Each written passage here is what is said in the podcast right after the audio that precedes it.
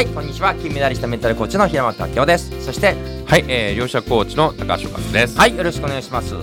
まあ今週はね成長とか学びということですけど、はい。まあ面白いのはうん。学んでも学んでも結果が出ない人と結果が出る人がいますよね、はい。これ違い何なんですかね？はい、これはですね、えーやってるかやってないかですね。やってるかっていうと。つまりあの知ってると。あ知ってる知ってるまあ知ってる知ってるとやってると、うん。できてると、うん。もっとできてると、うん。もっとできてる全く次元が違うということですね。確かに。そうなんですね、うん。で多くの方はいろんなことを、まあ、本を読んだりとかですね、まあ、セミナーをを受けたとしても、うん。それを実践しなければ、これ何にも結果につながりません、うん。なので、えー結果が出る人は、うん。もう即こう実践する人ですね、えー何か新しいことを学んだら、えーもう次の日にやってみるとかうん。試してみるとか、うん。結果出ます。でなかなか結果出ない人っていうのは学んでもただ学んだ気になって終わってしまってる方なんですよね。う。ん確かにうん。学ぶことすごい大事なんですけど、まあ、はい。学ぶ方にばっかり語れるぐらいなら、はい。うんとっとと行動しちゃった方がいいですよね。そうですね。もう行動に移して、えーやっぱり移さない限り現実的に何も変わりませんので、うん。えー何か新しいことを学んでそれを試してみる、うん。やってみる、うん。まあ、そうすると早く結果が出るんじゃないかなと思います。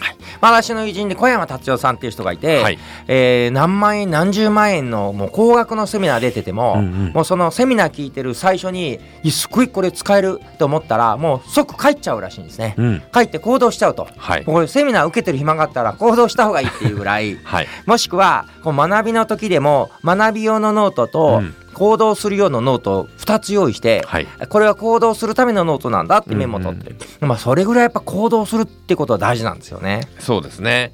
なので、まあ、成功する人たちっていうのはですね学ぶときに、うん。えー何か新しいことを学んだらじゃあ今日からこれ何をやってみようかなとか、なんか思いついたアイデアとかですね、うん。それは今日から行動する、うん。実践することをこうノートに書き出して、うん。でそれも即もうその日のうちやっちゃうとか次の日にやっちゃうとか、まあ、そうするとどんどん身についてですね、うん。現実が変わってきますからぜひ、うん。あの変えていただきたいなと思います。